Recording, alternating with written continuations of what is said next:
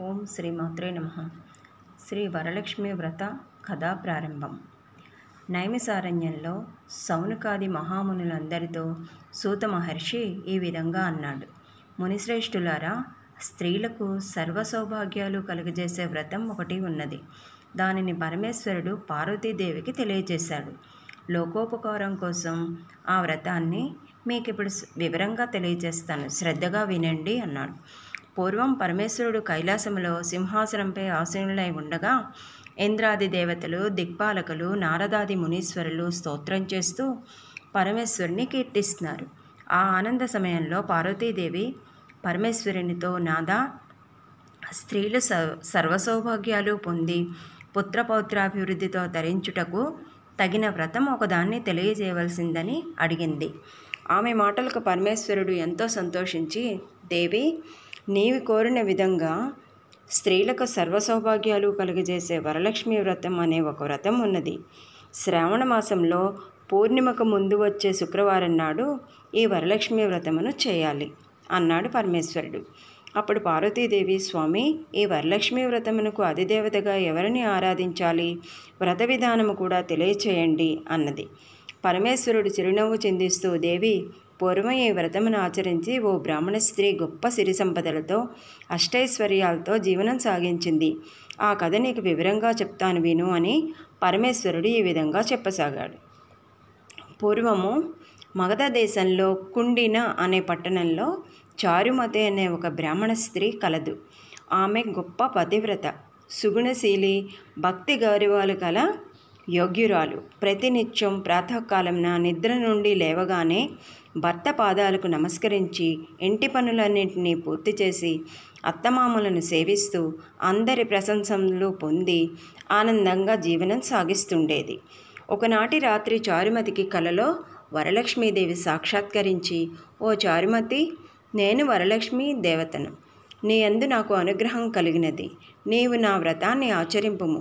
శ్రావణమాసం పూర్ణిమకు ముందు వచ్చే శుక్రవారం నాడు నన్ను భక్తి శ్రద్ధలతో పూజించు. నీవు కోరిన వరాలను కానుకలను ఇచ్చదును అని చెప్పి అంతర్ధానమైంది. చారుమతి తన స్వప్నమునందే ఎంతో ఆనందంతో భక్తి శ్రద్ధలతో వరలక్ష్మీ దేవతను పూజించి నమస్కార ప్రదక్షిణాలు చేసి ముల్లోకాలలో కీర్తించబడే ఓ పుణ్యమూర్తి స్త్రీల సౌభాగ్యాలను వృద్ధిగావించే విష్ణు వక్షస్థల నివాసిని ఓ తల్లి నా పూర్వజన్మ సుకృతం వలన నీ దివ్య దర్శన భాగ్యం నాకు కలిగింది.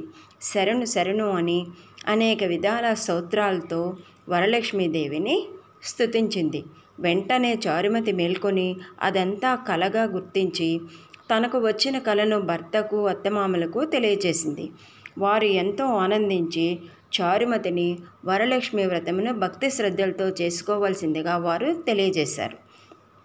చారుమతి ఇరుగు పొరుగు వారందరూ మరియు బంధువర్గము కూడా ఈ విషయం తెలుసుకుని శ్రావణ మాసంలో వరలక్ష్మి వ్రతం చేయుటకు అందరూ నిర్ణయించుకుని శ్రావణ శుక్రవారం కోసం ఎదురు చూస్తున్నారు. ఎదురు చూసే శ్రావణ శుక్రవారం రానే వచ్చింది. ఆనాడు ఇరుగు పొరుగు స్త్రీలు బంధువులు అందరూ సూర్యోదయానికి ముందే లేచి కాలకృత్యాలు తీర్చుకొని నూతన వస్త్రములు కట్టుకుని చారుమతి ఇంటికి చేరుకున్నారు. చారుమతి తన ఇంటిలో ఒక ప్రదేశమునందు గోమయముతో అలికి ముగ్గులు తీర్చిదిద్ది ఆ ప్రదేశంలో మండపం ఏర్పాటు చేసి ఆ మండపంపై బియ్యము పోసి దానిపై ఒక కలశం ఏర్పాటు చేసి ఆ కలశంలో పంచపల్లవాలు అంటే రావి జువ్వి మర్రి మామిడి ఉత్తరేణి చెట్ల చిగుళ్ళు మొదలగు పంచపల్లవాలతో కలశం ఏర్పాటు చేసి వరలక్ష్మీదేవిని సంకల్ప విధులతో ఆవాహన చేసి సర్వమంగళ మాంగళ్యే శివే సర్వార్థ సాధికే శరణ్యే త్రయంబకే దేవి నారాయణి నమోస్తుతే అని ఆహ్వానించి ప్రతిష్ఠించింది. చారుమతితో పాటు మిగతా స్త్రీలు కూడా పద్మాసనే పద్మకరే సర్వలోకైక పూజితే నారాయణ ప్రియదేవి సుప్రీత భవ సర్వద అనే శ్లోకాలతో శ్రీ వరలక్ష్మీదేవిని షోడసోపచారాలతో పూజించారు. తొమ్మిది పోగుల తోరంను కుడి చేతికి కట్టుకొని తాము తయారు చేసిన పంచభక్ష పరిమాణములను వరలక్ష్మీదేవికి నివేదించి ప్రదక్షిణా నమస్కారములు చేశారు.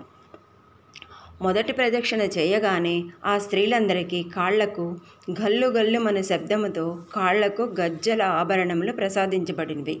రెండవ ప్రదక్షిణ చేయగానే వారి చేతులకు నవరత్నములు పొదగబడిన దగదగా మెరుస్తూ బంగారు ఆభరణాలు కలిగినవి. మూడవ ప్రదక్షిణం చేయగానే అందరూ సర్వాభరణాలు ధరించిన స్త్రీమూర్తులయ్యారు.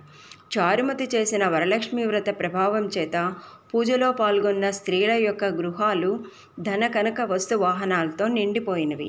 వారి వారి గృహముల నుండి బంగారంతో తయారు చేసిన వాహనాలు వచ్చి చారుమతి ఇంటి ముందు నిలిచినవి. వ్రతం పూర్తయిన తరువాత తమచే శాస్త్ర ప్రకారం వ్రతం చేయించిన బ్రాహ్మణోత్తముని పుష్పగంధములతో పూజించి దక్షిణ తాంబూలములు సమర్పించి ఆయన ఆశీస్సులు పొంది ఆ వరలక్ష్మీదేవికి నివేదించిన భక్ష్య భోజ్యములను బంధువర్గం అందరకు ఆతిథ్యమిచ్చి తాము తృప్తిగా భుజించి వారి వారి గృహాల నుండి వచ్చిన వాహనాలను ఎక్కి తమ గృహాలకు పోతూ వరలక్ష్మీదేవిని మనసును ధ్యానిస్తూ ఒకరితో ఒకరు ఓహో చారుమతి భాగ్యమే భాగ్యం.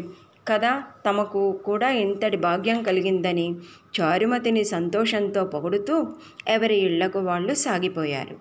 చారుమతితో సహా ఆ స్త్రీలందరూ ప్రతి సంవత్సరం వరలక్ష్మి వ్రతం క్రమం తప్పకుండా చేసి సకల సౌభాగ్యాలతో సిరి సంపదలతో సుఖజీవనం సాగించి అనంతరం ముక్తిని పొందిరి. కావున ఓ దేవి ఈ కథను విన్నవారికి చదివిన వారికి కూడా వరలక్ష్మి వ్రత ప్రసాదము వలన సకల సౌభాగ్యాలు కలుగును అని పరమేశ్వరుడు పార్వతీదేవికి తెలియజేశాడు. ఈ విధంగా సూత మహర్షి వారందరికీ తెలియజేశాడు. వరలక్ష్మి వ్రత కథ సమాప్తం.